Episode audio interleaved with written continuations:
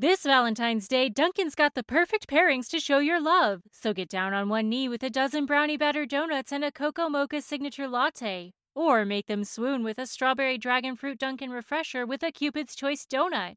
Are you ready for love? America runs on Dunkin'. Price and participation may vary, limited time offer. Parenthetically, when you build a charging station, it's like back in the day when my grandpa worked for the American Oil Company back in the turn of the in the 19, 1920 in that area. They went from state to state convincing people that they put allowed them to put 20,000 gallons of gasoline under the ground. They didn't want them around. Democrats are set to take control of the U.S. Senate, House, and the White House. This will go down as one of the most progressive administrations in American history. God willing, everything is on the table. You now can pass things without a filibuster threat. Oh, you'll regret this, and you may regret it a lot sooner than you think. You and I have a rendezvous with destiny. We'll preserve. Welcome back to the Neoliberal Dumb Take podcast brought to you today by ZipRecruiter. ZipRecruiter's analytics people discovered half our listenership is HR people who are performatively liberal to reconcile the fact they fire people for a living. Thank you, ZipRecruiter. Of course, Dunks, you had to do the dunking on the pod save bros. I couldn't help myself. I noticed um, someone sent me. Um, they had an episode up this week that's sponsored by the New York Times. Oh, Incredible. They've moved on for ZipRecruiter, so I had to get it in. Oh God, it's fantastic! I love that you've saved that for the perfect moment. Yeah. well, of course, this is not the neoliberal podcast. This is the Ruthless Variety Program. It's the program, and we have a whale, whale of a show. Absolute banger of an episode. Who, um, do got, who, who do you have for the guest? First of all, we have Coach Tommy Tuberville with us today. He's Let's a senator go. from the great state of Alabama. I'll be honest with you, we spent about at least half of it talking college football, and I mean the man is awesome. He's a, obviously a, a, historic coach in college football ranks. But I asked him some really newsworthy stuff about player compensation and that kind of thing, and um, it I think it's I think it's really interesting stuff actually. Yeah, seriously, I, I'm not going to be surprised if I'm watching ESPN and I'll be like, and now via the Ruthless podcast.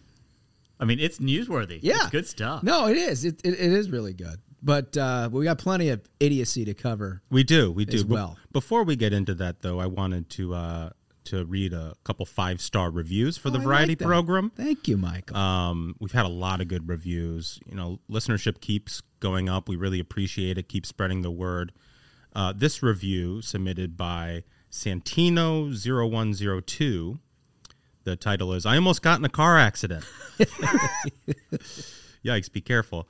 Um, so I was driving to work, starting my normal Thursday off, listening to the boys spin Calliopes. This is parenthetical.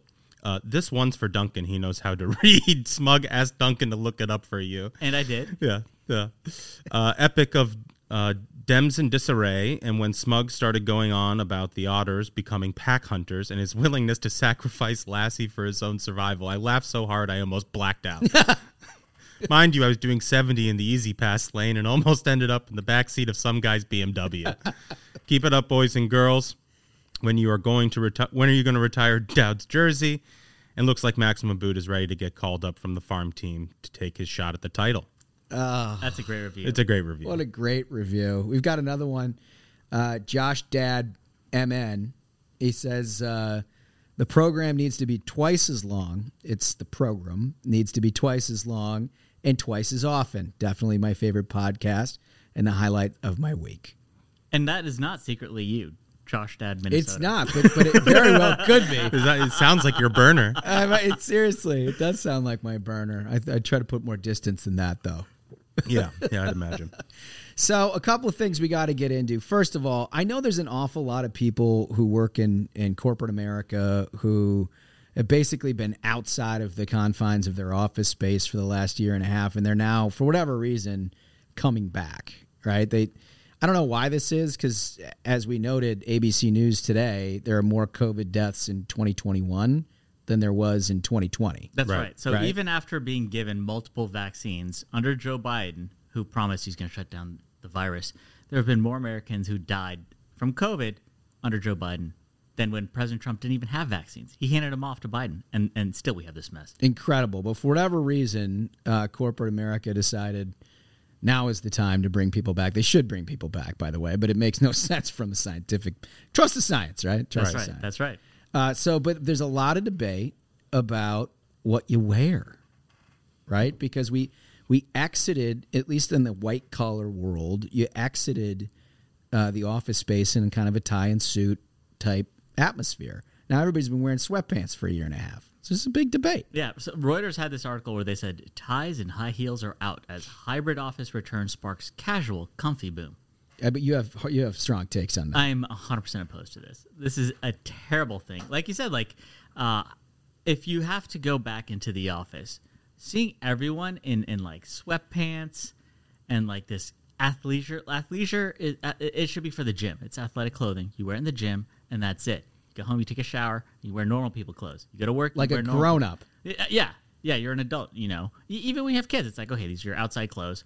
You know, Right. Go wash up, change your clothes. What are you going to tell your kids now that you're wearing the same stuff to, Seriously. to work that you were wearing to the gym? like mommy's wearing yoga pants to work, m- at home, at the gym. Like, let's be serious. It's time to grow up, people. In fairness, I think Smug would wear evening wear to the office if it was appropriate. Yeah, full tux with tails. Black tie optional. Get rid of business casual.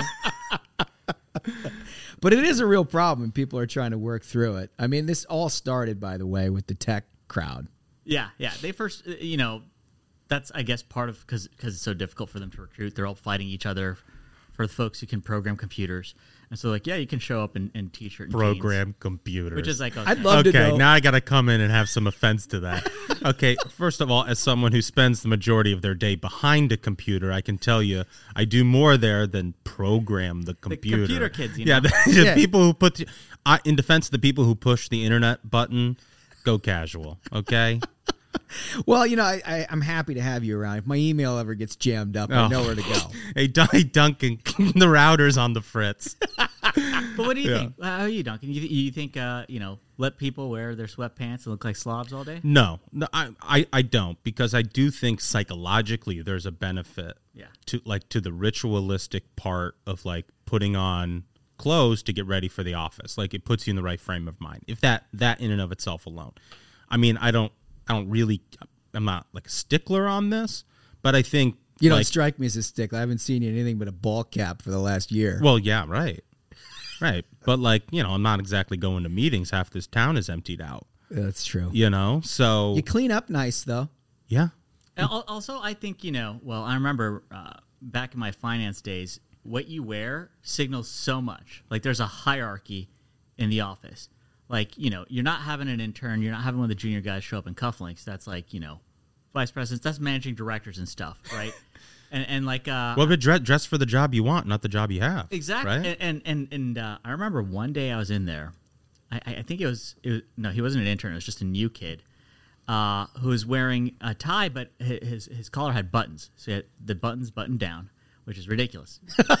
okay, like uh, that's that's that's a button down. It's a very specific complaint. Sport shirt. All right, you don't wear a tie with that.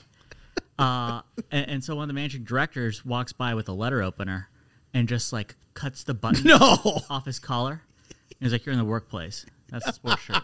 See, that's the kind of HR that I like. That's how it should be done." you have know? to defend your office principles like that. That's important stuff. I like that a lot. And if everyone's in sweatpants, it's like, okay, well, who's running the show here? You know, we're all clowns. Do you remember Vivek Ramaswamy? We had him on. That's right, yeah. And, and he was telling when he worked at Goldman that they would have these guys that were all in like Armani suits, and then they would wear like really cheap uh, wristwatches so Yeah. they could show that they were sort of down with the common folk. Yep, yep, that's a tell. that, that that absolutely happens. Look, I'm all for it. The, the last thing I will say here is the sort of mentality that is very stringent on these guidelines and wants you to be in formal wear at the office are the sort of people who demand a meeting for something that could be an email. Okay, here we go. This is generational. I feel Yeah. this is generational. I think you have to mm. put it in when you're young. You know, you, you go to the office, you learn how things work, you learn how hierarchies work, you get ready in the morning. It puts you in a good frame of mind. You show up at work, you know, you got your shirt and tie, you're gonna get stuff done. If you're showing up, okay, I got I I got get my that. sweatpants and flip flops on. No, I, We're I gonna get, get I get done today. I get Every that part of office it. space Yeah. at five o'clock should loosen your tie, unbutton yeah. the top Yeah. collar, and have yourself a bourbon. Yep. Yeah. Exactly. Now we're talking. Exactly. That's what I'm talking about. Let's get back to that. All right. So, uh, one other thing we got to get to because I just saw this. Actually, I think you flagged this smug, this New York Times article about uh, we- U.S. weapons in Afghan gun shops. Yeah, I mean, so we're really seeing the Joe Biden effect. Is uh, not only did we have this disastrous withdrawal, which resulted directly because Joe Biden made it a mess and 13 service members being killed, uh, but we saw all the like helicopters, Humvees, guns. I mean, like you know, night vision goggles, everything. Like like you had Taliban walk around looking like Navy SEALs. Uh, but now in Afghanistan, U.S. weapons are being sold in gun shops. Anybody else sort of surprised that they have gun shops? That is kind of surprising. I mean, not that they have. It just seems like guns are everywhere. When you got a guy that's like rolling the goat around the, the main street with a rocket launcher That's on his Strapped. shoulder, Literally, yeah, the guy, everyone's strapped already, right? I just figured that's the way it goes, but I don't know. I guess not. And that's like the Biden policy is like, uh, you know, you want weapons of war? Sure, they can be sold. We're going to leave them for terrorists to sell them in shops, but uh, you know, you can't have a handgun in the U.S. It's incredible. It is these people, these people. So we decided one of the things that we had to weigh into. Every once in a while, we'll pick a topic here that that needs some vegetable eating, right? Because there is a mass movement to try to confuse people about what it's about. One of these hap- things happened this week. Undoubtedly, you've heard about it. It was all over the news, pushed entirely by the corporate media mm-hmm. because this is their business, right? and I think it's very important to say that that this is about business. This is a business Nothing thing. to do with principles. So what we're talking about was a hearing on Capitol Hill this week with a quote unquote whistleblower who was complaining about algorithms at Facebook, Yeah. right? And this whistleblower, if you listen to the mainstream news, they'll say that this this heroic young woman who took it upon herself to sort of fight the evils inside tech, left tech to tell the world about all these terrible things that they're doing, right? Well, it turns out that's not that's not what's happening here. This woman, uh, by the name of Frances Haugen, uh, before she testified, first of all, she's a, a left wing activist, Yep. right? That's important to note. Long, long record of activism, contributions to not just like establishment Democrats. We're talking about like movement progressives, mm-hmm. right? But all of this is coached up by a guy that she's hired named Bill Burton. Now, Bill Burton, you may remember his name as I think he was the communications director for the Obama White House, Yeah. Right? Since then, he's gotten involved with a bunch of tech folks uh, who are, after the 2016 election, were so hurt that Hillary Clinton won that they Or they- basically she didn't win. but Right. She didn't win. That she didn't win. that, that yeah. she didn't want yeah that she didn't win that that they wanted to make it their life's mission to destroy the conservative speech that brought Donald Trump to power That's it. right Right. so there's a group called Center for Humane Technology it's funded it's funded I mean perfect name, a right name. funded by a guy named Chris Hughes and Roger McNamee they're big democratic fundraisers Bill Burton's on the board of this and and what their central mission is is to change content policies that favor corporate media Right. over individual voices or alternative media. Right. Right. They hate things like ruthless. Right. They hate things like ruthless. What they want is to basically make the New York Times, the Washington Post, CNN, MSNBC the only purveyors of information in this country. Not the just the only purveyors on you know television or on their websites. They want to also control the social media spaces that exist. That's right. the thing is like th- this is all interconnected. All the, see- the all the attacks we're seeing right now on on conservatives. This is all. This is a piece of the cog where they say, "Oh, you know, we're the Center for Humane Technology. We want to make sure that uh, uh disinformation like Hunter Biden's laptop can't get out there." They don't give a shit about And- and, disinformation. and then you hear about how like parents are rising up and being like, "Why is my school board teaching this neo-racism like garbage?" And now they're they're moved. Uh, you know, groups like this are moving the hand of the government to be like, "Oh, oh, those parents are domestic terrorists." Like this is all part of the same push to silence conservatives completely. yeah. So let me connect a few of the dots here, right? Center for Humane Technologies board member is Bill Burton, right? And and and again, he's one of these Obama people who just as soon as they leave the Obama White House, they want to check it, uh, uh, cash in They want to get some checks from the tech people, Right. Even though he was an absolute moron. Well, he also teamed up with Steve Schmidt, and the Lincoln Project, and all of this sort of anti-Republican stuff in general, right? It's not just just the tech stuff, but this is really where he specializes. So he also works for Frances Haugen. Oh, Weird, right? Here's the third layer. He also is an advisor to Amy Klobuchar. wait, Oh. wait, wasn't she there? So Amy Klobuchar is the number one Democratic activist within the Senate pushing for regulation of content policies. Huh. Weird how that works. Weird. Yeah, and then suddenly this whistleblower has a new Twitter account um, that gets verified immediately right Yeah. before she goes and testifies on Capitol Hill. And strange how that happened so fast. John John Ashbrook, our colleague, and I recommend following him on Twitter, tweeted out a screenshot of it that Twitter was actually promoting her account in accounts to follow. Wow. Yeah, Amazing. weird. Weird how that happens. So this lady comes into Capitol Hill to talk about all of these algorithms that she says basically destroy children and, and destroy everything else. And it's the content that's the problem, yada, yada, yada. Here's where it gets to the hearing.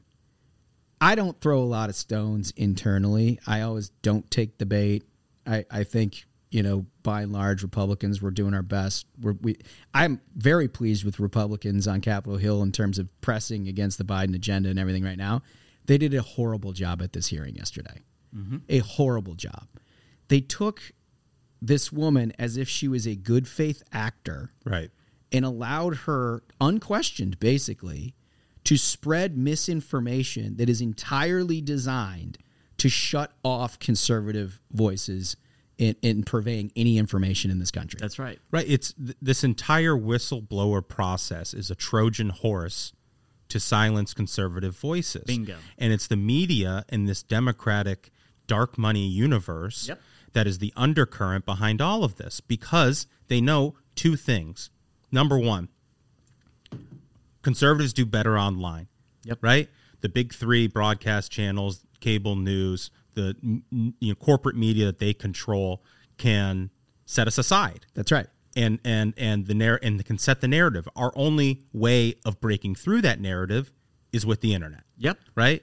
And so if they can try to Trojan horse um, this whistleblower into the United States Senate and convince these Republican senators, oh, actually, Facebook's the problem, then they're going to have us do their work for them. And, and That's al- right. And along those lines, like I said, it's important to point out this is about business. This, these people have no Market principles. share. Exactly. So, like when you see NBC News and and, and CBS have their like uh, disinformation reporters, uh, and, and and their job is basically to try to gin up people being mad, being like, "Here are today's ten most viewed Facebook posts."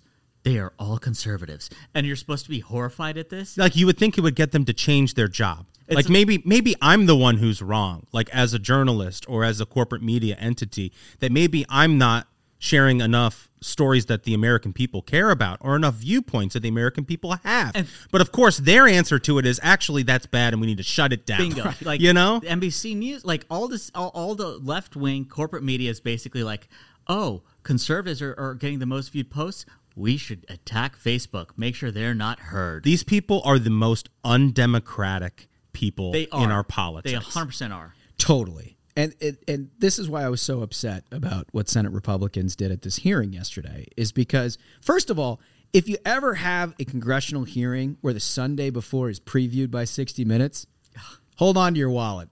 Hold on to your wallet because whatever that is, it is entirely designed by a left-wing ecosystem and a corporate media to try to purvey its own sense of misinformation about whatever's to come Total setup. right? So they put this woman on. I knew, I just knew it was going to be a huge problem because they said one of the clips that they highlighted from the package was her saying she worked for this election integrity misinformation part of Facebook and it was shut down after the election, right? And she claims that that's the reason why January 6th happened. Oh god. I mean, are you kidding me? Are you kidding me? Like Right. that that that was that's her entire framework for why she's in this discussion. Now, she goes on to say all of these things about Instagram and child safety and research issues, but it's worth pointing out at no point did she ever work at Instagram or Facebook on any of those issues. Right. No, and, and here's the thing is like if we're going to have a national discussion about the impact of technology or media on our kids, I'm I'm open to Yeah, having totally that conversation. 100%. Absolutely. And as a parent, like I have a vested interest in that. You know, I would say be a parent number one. Yep. And that maybe we shouldn't make you know all the problems of our kids the fault of the, media they government. consume and, and, and have the, the government get involved. But like, you know, you want to talk about the influence, um, you know, Instagram has on young girls.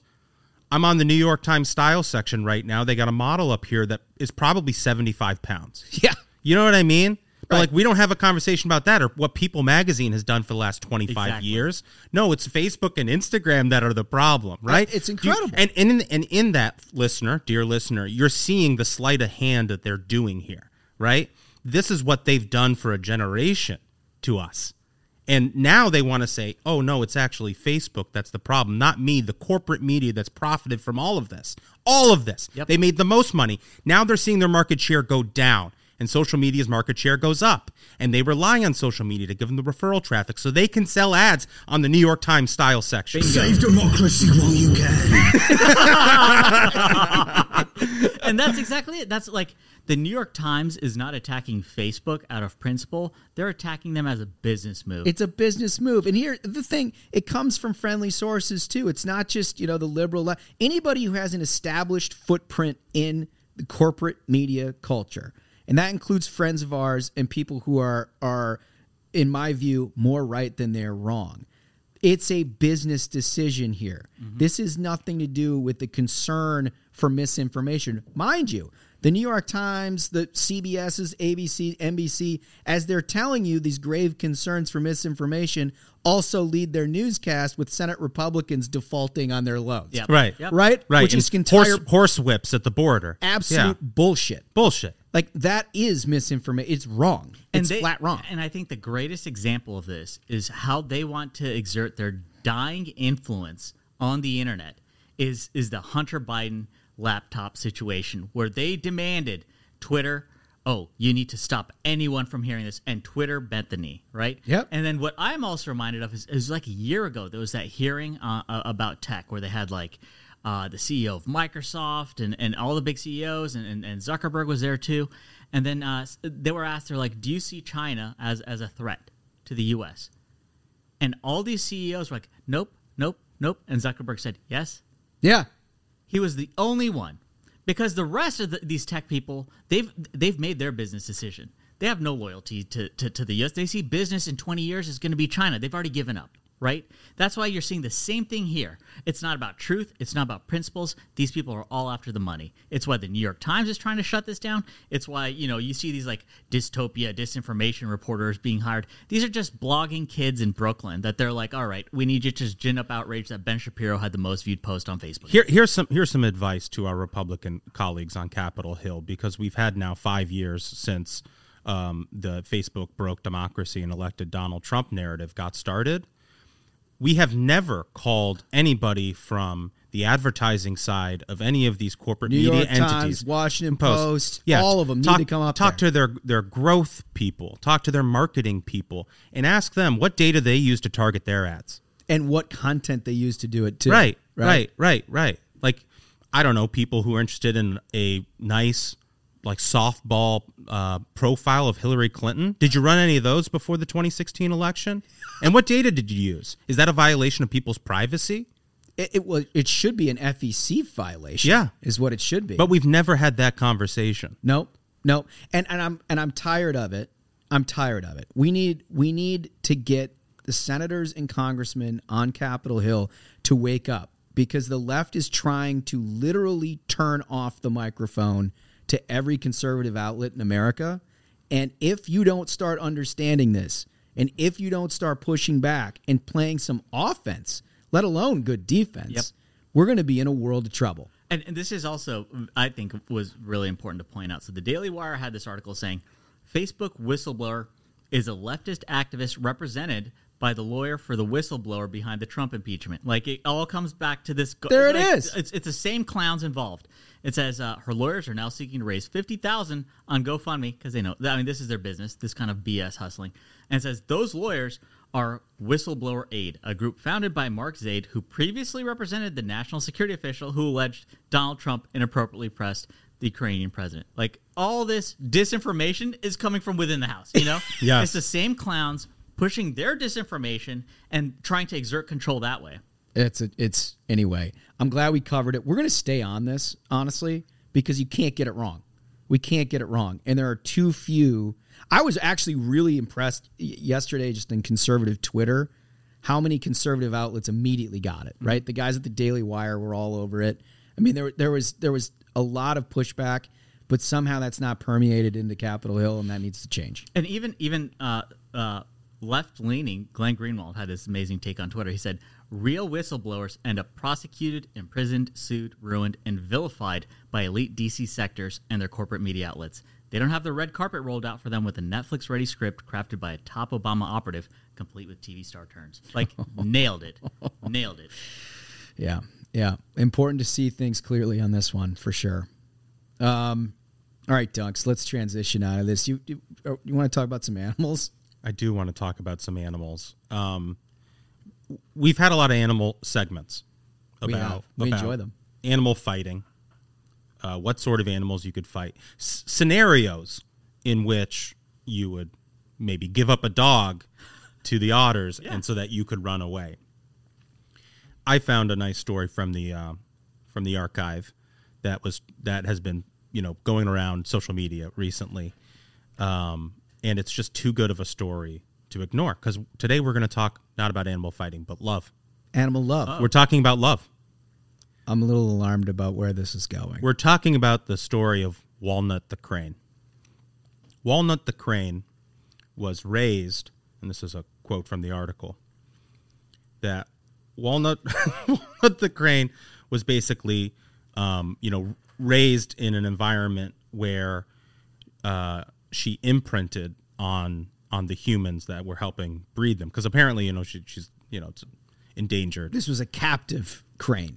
captive crane. Um, and in that imprinting process, started to not see herself as a crane, Wow. but as a human. This is like a Disney cartoon. yes. Um, the direct quote here is Walnut was born in a species recovery breeding program in the 1980s. The program had crane chicks hand raised by human volunteers, and at that time, they did not fully understand the measures necessary to make sure that the chicks did not imprint on humans and reta- re- retain their identity as cranes. So, the problem here is that she, they tried to mate Walnut the crane with various male cranes. Those cranes died.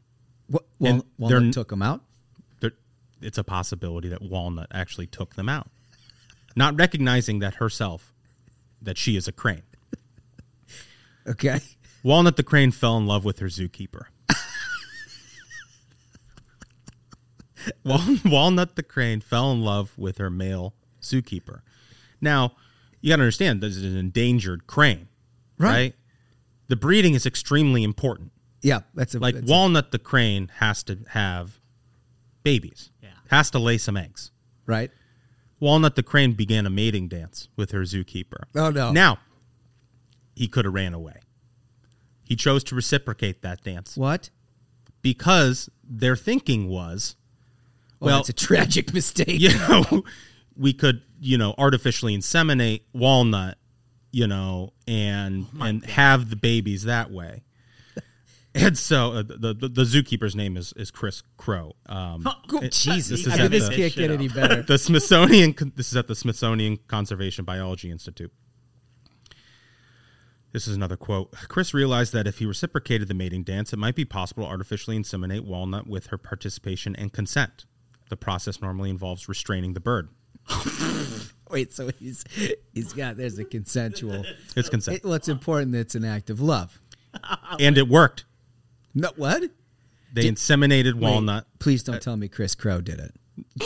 I don't know if he actually did it. No, but it's it- got to be they had the like uh, the, the male crane materials. Yeah, well, yeah, right. Yeah, well, but- not, not not literally him. He was ar- artificially inseminated with with other crane. See, I don't think that's DNA. consent. That's the old switcheroo right here. That's a little switcheroo.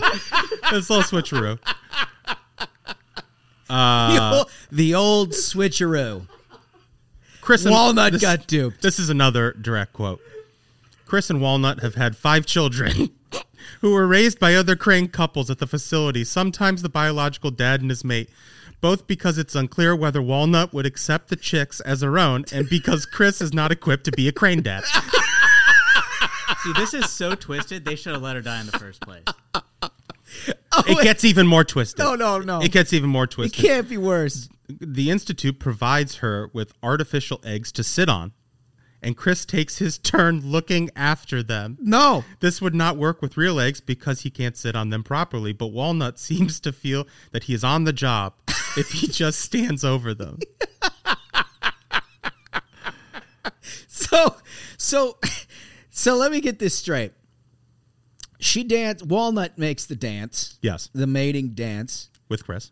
Chris reciprocates the dance. I'm imagining sort of a shuffling back and forth and like Arms putting your up. arms arms It- up. It's kind of like that story with the you guys remember with the turkey baster. Remember that one? Oh, so so so he, he pulls out a turkey baster. Crow's got the baster. I'm hoping the crow has the baster. so lights go off. Baster comes in. Yeah, yeah. Bird is restrained. Insemination happens. Congratulations, Chris. You're a crane dad. But That's just incredible. So horrific. Yeah, That's a real commitment to the job. it's a commitment to the job. It's a and those cranes can live a long time. Anyway, it was it was banging around on the internet last night. It's um a really hilarious story, and I thought it would be a nice change of pace from our nor- normal animal fighting. Yeah, it's an act of love. Act of love. shocked me. Consensual love, more importantly. Commitment to the job. It really is, man. What Chris Crowe, hats off, pal. Yeah. Oh man! All right, let's try to get back on track. Um, so big news this week with the Attorney General Merrick Garland. Uh, You know they need to leave this guy alone. Just let him rest in peace. rest in peace. Um, he uh, made some news when the, he instructed the FBI to mobilize against parents who oppose critical race theory in public schools. Did you all see this? Yes. It's insanity. complete madness. So apparently, the problem is now the parents right. that are rejecting this complete perversion of education upon their kids. And so the Biden administration is rapidly repurposing federal law enforcement to target political opposition. And uh, it, it, I mean, it, it goes back to imagine, imagine if, if Trump had tried using the Department of Justice as a political arm. That's what this is. That's 100% what this is. And it's almost like, man, in, in hindsight, I wish Trump was guilty of all the things they accused him of. Like, I wish he'd used the, the, the Department of Justice. Obama did. Obama did, absolutely. Yeah, targeted conservatives through the IRS, all that stuff. and they're trying to do it again. I mean, this is unbelievable. Trying to classify school parents as domestic terrorists. So yeah, so here here's is ties back to our previous segment on disinformation. They want to reclassify dissent Uh-huh. as disinformation and domestic terrorism, justifying an unprecedented intervention uh, into these school boards. Yeah, you show up at a school board and you're a domestic terrorist. If you use Facebook to like a Ben Shapiro post, you're spreading disinformation.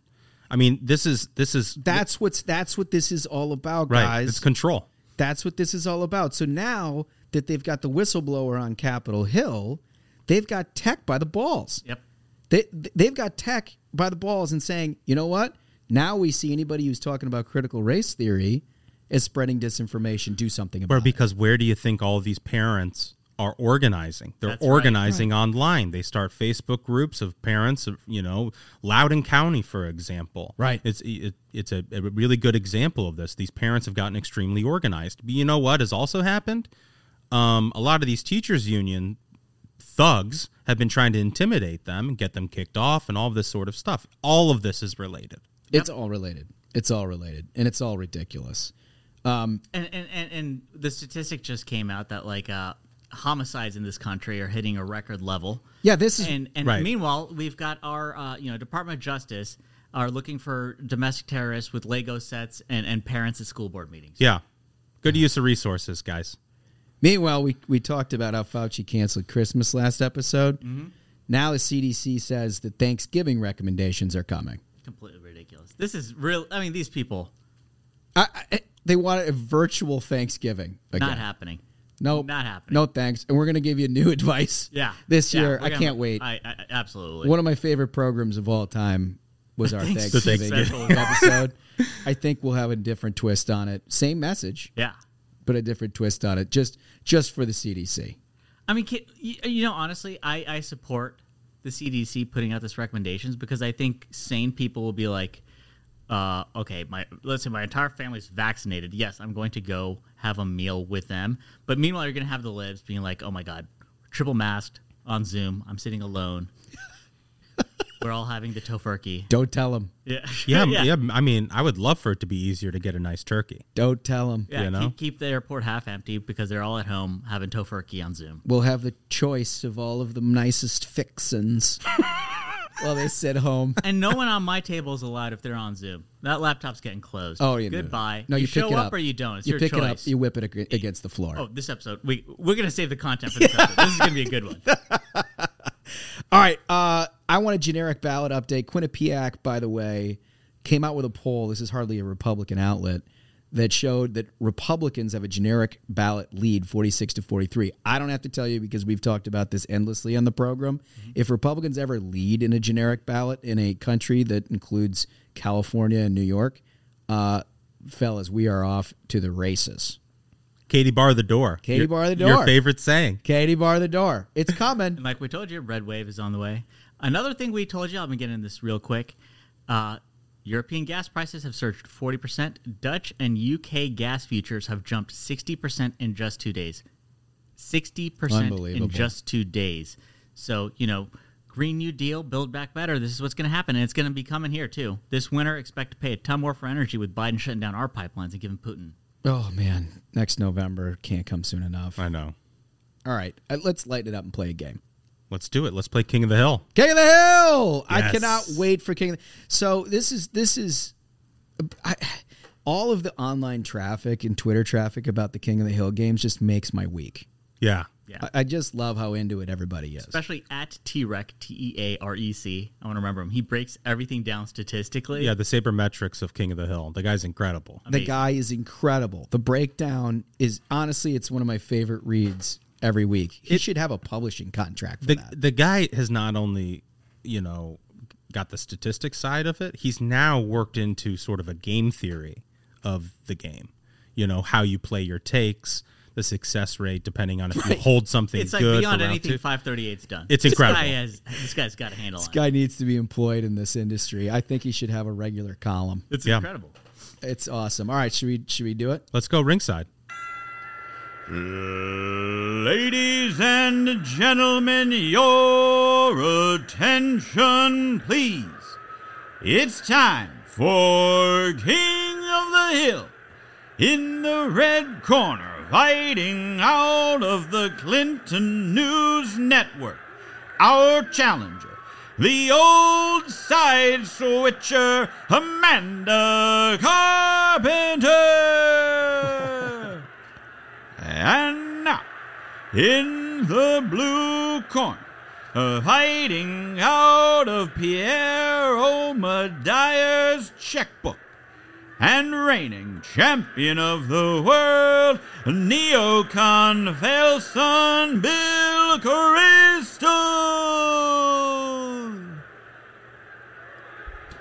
Oh gosh, I just I love it. And Carpenter makes her way back to the program. Yep, and eh, I, I, I want to make something clear, folks. You know, I, I, I don't think I could influence the you know judge and jury with this, but Oh, you pre you're Kristol was on a tear. People were tagging me and tweet. I mean, he's on fire, absolute fire. I'll be the first to admit this is going to be a tough battle, guys. Well- it's going to be a very tough battle. he has brought some special sauce yeah, this week. I mean, he might be on the sauce. He was just on fire. fantastic As I, a- I can't wait As our reigning champion, yes um, I'm going to go first.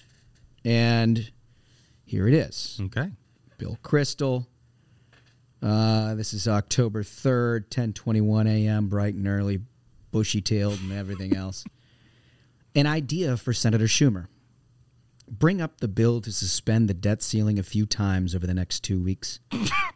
if all Republicans still vote against it, Biden explains on a prime time TV address the scale of GOP recklessness and irresponsibility, and then Dems break the filibuster over this issue. Ah, I knew it was coming. oh, you knew he had to play it first. It's a perfect West Winger.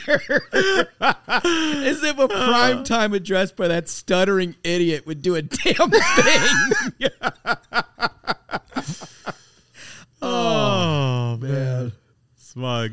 All right, so this is from Amanda Carpenter, 8 a.m., October 5th.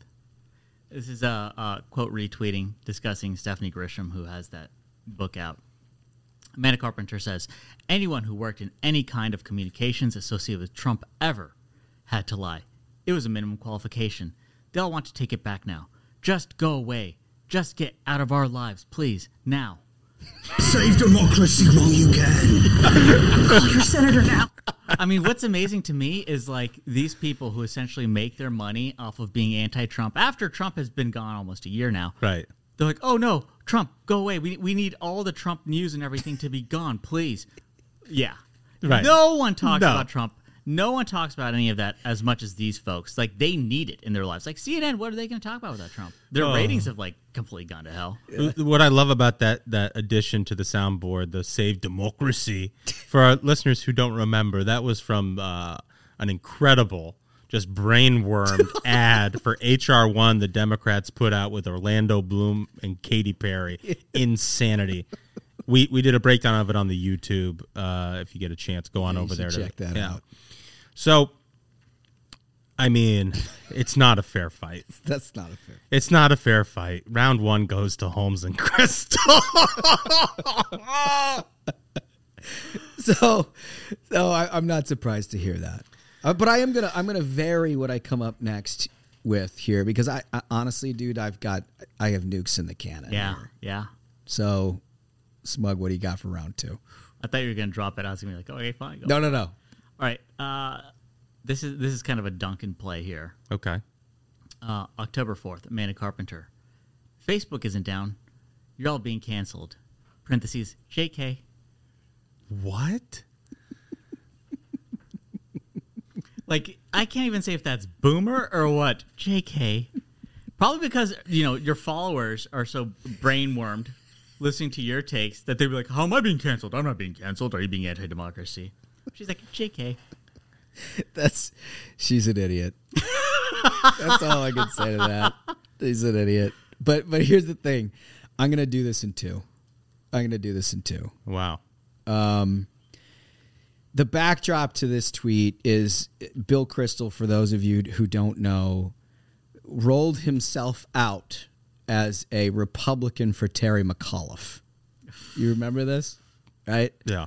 So and, and they did like a Washington Post thing on it, and it was like supposed to move people, right? Like there's a single Republican drawing breath in Virginia who gives a shit what Bill Kristol has to say about anything, right?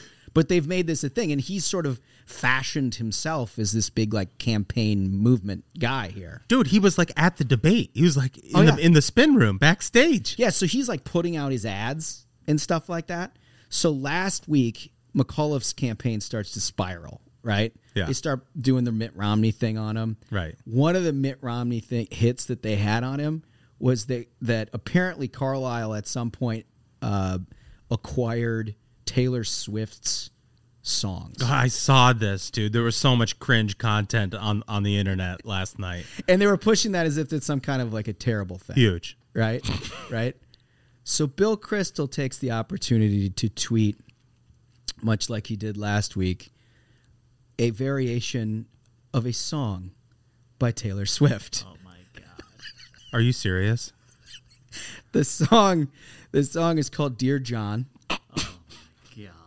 by Taylor Swift. Here's Bill Kristol's rendition. Dear Glenn, you change the rules every day, wondering which version of you I might get on the phone. Tonight, well, I stopped picking up, and this song is to let you know why. Dear Glenn, I see it all now that you're gone. That is the weirdest Good night. shit. Good night. That is the weirdest shit. The fact that you tweet that with a straight face is so amazing. How old is Bill Kristol? He's Is he like 100. He's like oh, he's in his seventies, right? He's real old. He's real old. I I just can't I can't he's thrown in with Taylor Swift songs to try to attack Glenn Youngkin. He's a sixty-eight-year-old man. what are you doing? And here's the thing: Smug very wisely played some abuse of the internet, Yeah. Yep. That I mean, that was that's a real abuse of the that- internet. that's the way to do it. He had to. I had to appeal 100 percent judge and jury. this might be one of the few scenarios where it can't overcome what was produced. It just can't. That's a knockout for Bill Kristol. Yeah, I mean, it's a mercy killing. Oh my gosh. I knew it the moment I started with this week. I looked at like the first couple of tweets and I was like, oh dear Lord. Oh dear Lord. You should see the stuff that got left on the cutting room floor. The man has no shame. No, it's truly it's remarkable stuff. Um, all right, let's get right into our interview, guys. Tommy Tuberville was a incredible college football coach. He was coach of the year back, I think it was 04, where he went 14 and 0 with the Auburn Tigers. He, this is a storied college football coach, and so I wanted to know a bunch of college football stuff. Yeah. I think you'll love this interview. I want to welcome to the program a great guy, uh, somebody we've been interested in having on for some time. But here amidst the football season, it makes more sense than ever. Coach Tommy Tuberville, how are you, sir? Good morning. I'm doing great, Josh.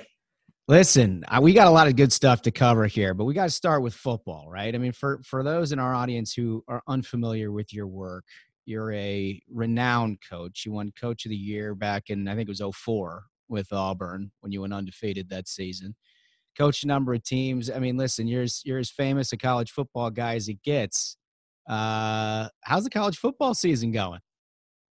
You know, it's going a lot better than it did last year. You know, last No year I kidding. won several games, and you might have had 10,000 people in a 100,000 seat stadium. Uh, at least we got to play the season. Uh, you know, COVID has done a lot of bad things to our country, but uh, we fought through it, uh, and especially in the SEC where I'm more familiar. And uh, we ended up with conference championships. We ended up with a national championship. Of course, everybody knows Alabama, they win it about every year. but, uh, uh, you know, we're back, I think, to, to really enjoying the one thing that, that most people enjoy is tailgating. See, That's last year there was, there was no tailgating. And so it's gotten people more back involved in college football and around campus. And I think that's what's important. Yeah, no, I agree. It's a religion down in the SEC. I'm a I'm a Big Ten guy myself, born and raised, and so I, I uh, you know, it's a big deal there too. But you got to appreciate a good SEC tailgate. Right. You know, Big Ten, obviously they beat uh, the Auburn Tigers a couple of weeks ago in Penn State. That was a that was a heck of a game. I've coached in that stadium before. I coached in a whiteout. And I, one thing that I go back and remember that game, I'm I'm warming up in the end zone with my linebackers. I was coaching at Miami at the time, and the students were throwing marshmallows at us. and, and the entire and the entire end zone was covered with marshmallows, and and a lot of my players were picking up eating them. I said, "You guys gonna get sick." I mean, it's, you never know what they got that dipped in, right? yeah, yeah, that's the truth. But it, you know, college football everywhere is is really a lot of fun. They just have their own traditions, and uh, I've been fortunate to have coached in in most of the big arenas across the country, and and uh, felt a lot of you know learned a lot about traditions. Yeah, well, you're you're most famous for your days at Auburn, but you also coached the Cincinnati Bearcats, which last weekend had a big win over the Domers. I mean, that looks like a pretty tough team to me. Yeah, yeah, that was uh, it. Kind of, you know, Cincinnati has been good for a long time. You you go Yeah. back, you look at the years uh, of Brian Kelly when he was there, uh, and That's winning right. a lot of games, and and almost made the college football playoff. Now this year, uh, they've got a, a, pretty good opportunity maybe to make the playoffs because they, their schedule is not as tough as it goes along. But beating Notre Dame was huge for the Bearcats, and uh, uh, looking forward. Hopefully, they can get in the playoffs. Yeah, one uh, intersection of policy and uh, and college football that I wanted to ask you about because I'm I'm intrigued. Almost every time I run into a major college coach of any kind, I want to ask the, the question about the, the player compensation and how that's beginning to sort of change the game. What what's your take on its impact and does it complicate things for coaching? Yeah, it's going to. Uh, you know, kind of. I tell people, cat's kind of out of the bag. You know, once you get out, you can't do it. Right. The Commerce Committee here, and uh, the one thing that we want to make sure we do is it's always about the students first, and it's about education. Uh, I was always, as a coach, for getting every dime that we could get for all players because it, they have two full time jobs. Only time in their life they'll ever have two full time jobs. Going to school is for most students is a full time job, and then you play football. And man, does it take time? You know, you're there early, uh, you stay late, you lift weights, you watch film, and so. Uh, but this deal about the NIL, about making money off your name, if it worked out for everybody, where everybody could partake in that, it would be different. But you know, you, you're going to have kids that's going to make millions of dollars, and then you're going to have somebody that's going to play on the offensive line that's not going to make any. And right. so I think the Commerce Committee has to make sure when they're setting these guidelines that they're getting involved. And I hate for the federal government to get involved with college football because you know what federal government oh, does. Oh, yeah. It screws yeah. everything up. But uh, I, I, think that if they just make it even for everybody in every state, uh, everybody's got to be the same because if you have a different avenue for different states, then you're going to have problems. Uh, you, you, know, with with people having a, an advantage. And so, if we can make it the same for everybody, uh, I'm afraid what you're going to have is you're going to have the IRS getting ready to come at, at after a lot of these kids because mm-hmm. of how much money that they're making, uh, and then they're going to have to pay taxes on their on their uh, uh, scholarship. I think that's the big thing.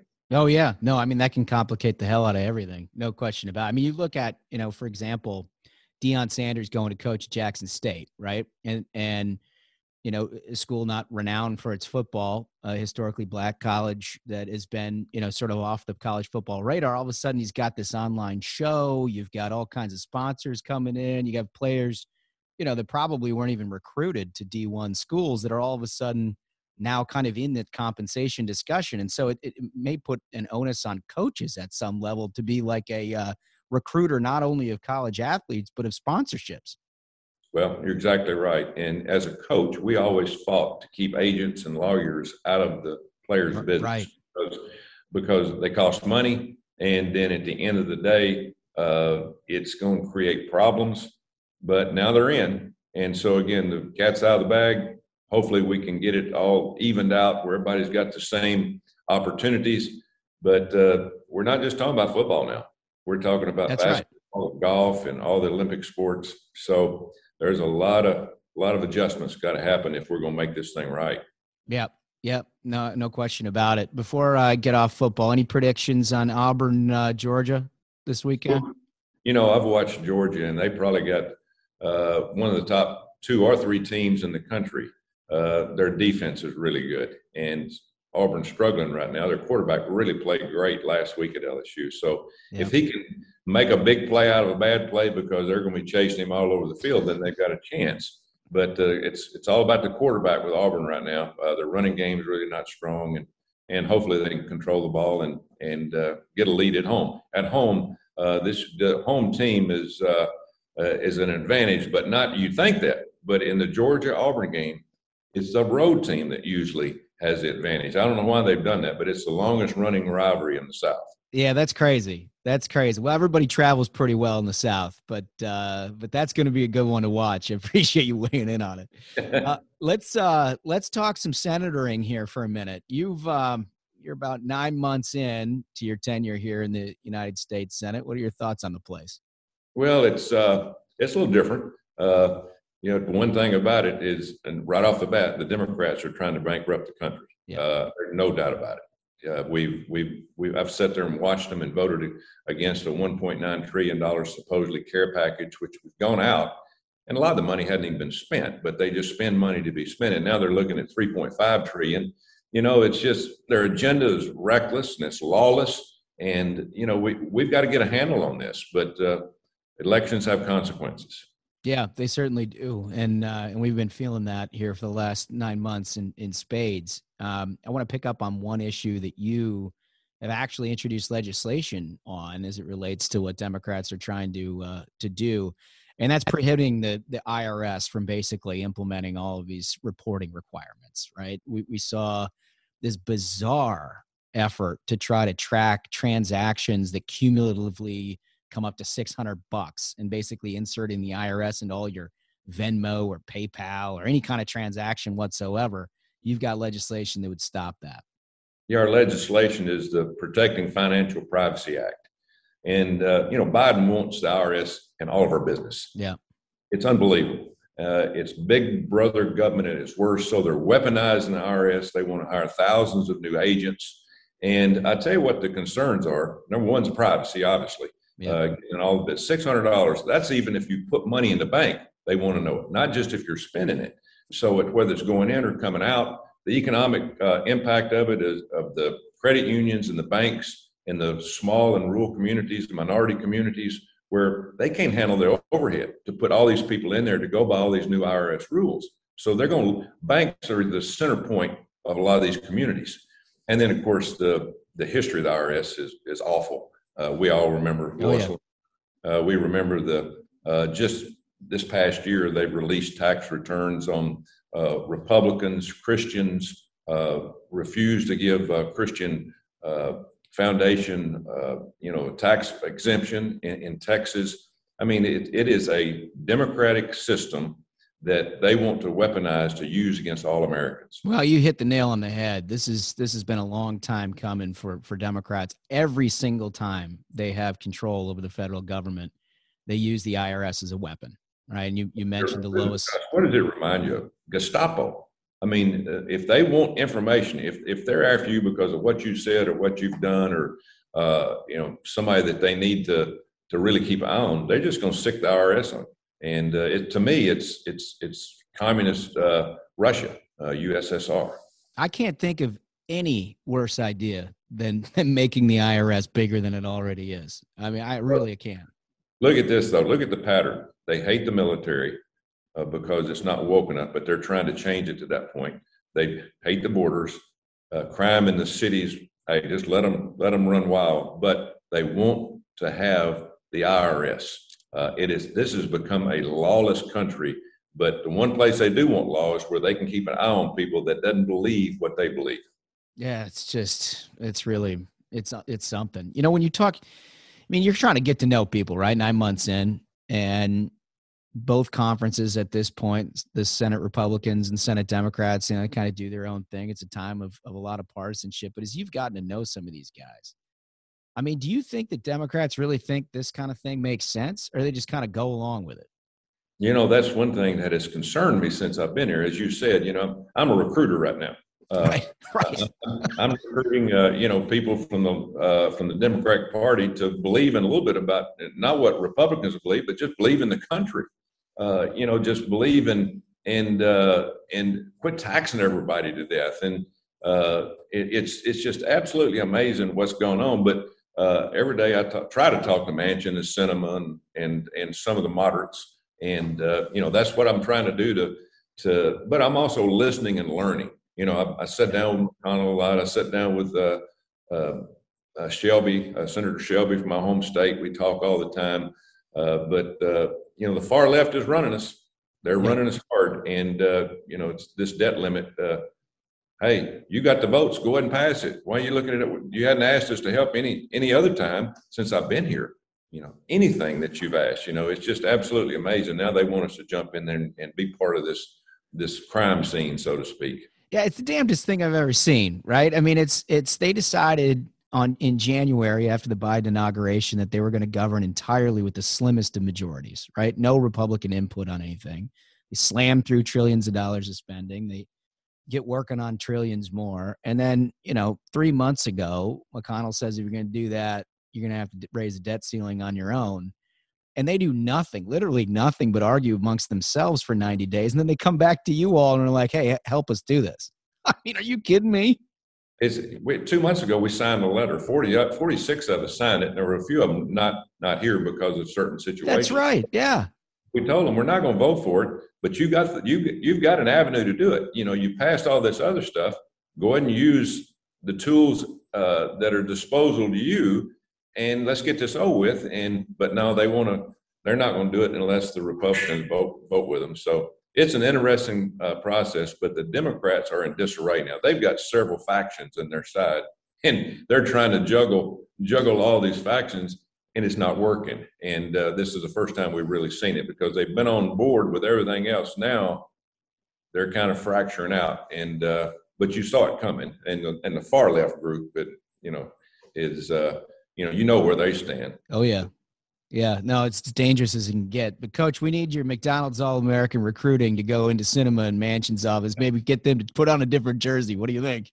yeah, I tell you what. But you know, I, there's got to be more than those two. I keep That's waiting right. for. I keep waiting for more of them to come and say, no, you know, we can't do this. I mean, this is we can't start all these new programs. We can't afford them because. But it looks like now that they're getting ready to say, okay, we'll just cut it down to 1.5 or 2 tree and go ahead and start these same programs temporarily. Well, you know what that is. Yeah, you, never start- turn it off. Yeah, you know, you start a temporary program, you can't you can't get rid of it. So that's probably their next ploy. Yeah, there no, ain't nothing temporary about federal government programs.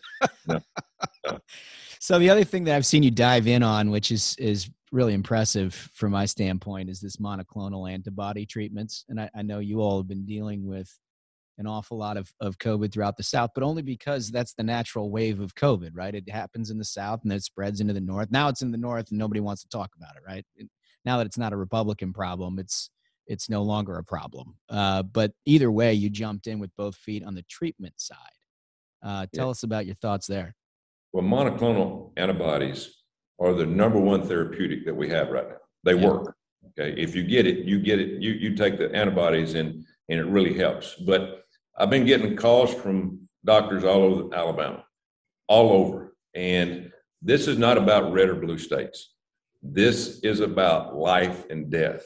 And they cut our antibodies 25, 30% last month just because they said we was using too many. Wait a minute. Uh, it, it- you know, it doesn't make any sense at all. saved lives. And, you know, we started, we started the, the Treat Act, uh, which uh, basically says, listen, you can't, uh, you can't negotiate this. Ever, if you, we need antibodies, you got to send them. You know, they've lost, they had two contracts of antibodies back in April, uh, and the HHS secretary and, uh, I don't know who else, they, they canceled, they canceled the, the antibodies treatments to be made.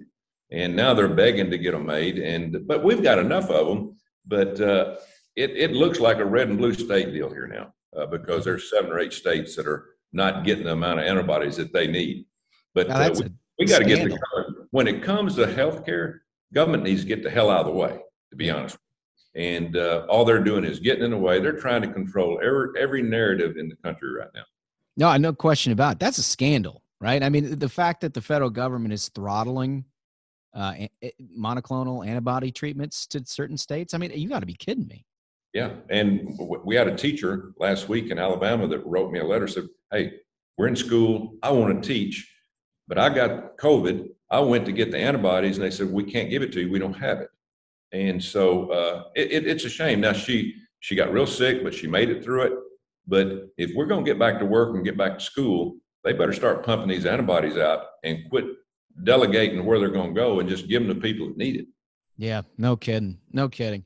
Are you surprised in your first year about just sort of the, you know, there's there's this like cartoon character of a liberal, right, that plays out nationwide. But then you get to the place and you find out you got at least 48 of them that you're working with in the South. Are you surprised at, at the commitment, the dogmatic commitment to socialized America? Yeah. Well, you know, we're fighting for our future generations, right? And I'm, I've looked at the nominees that they put through our committees. Uh, you wouldn't believe some of them. And then, you know, just look at the things going on behind the scenes. Look at who's in the White House. Look, look at you got people that's working in this country. John Kerry is not an elected official, and he's out there like he's Secretary of State. The animals, what's happening is the animals are running the zoo. I mean, it, it just it's it's amazing to me that how we've got a president and an administration that's open borders, lawlessness, defund the police, uh, worst worst military decision ever made in Afghanistan. No question. I mean, there's nothing to even come close to it.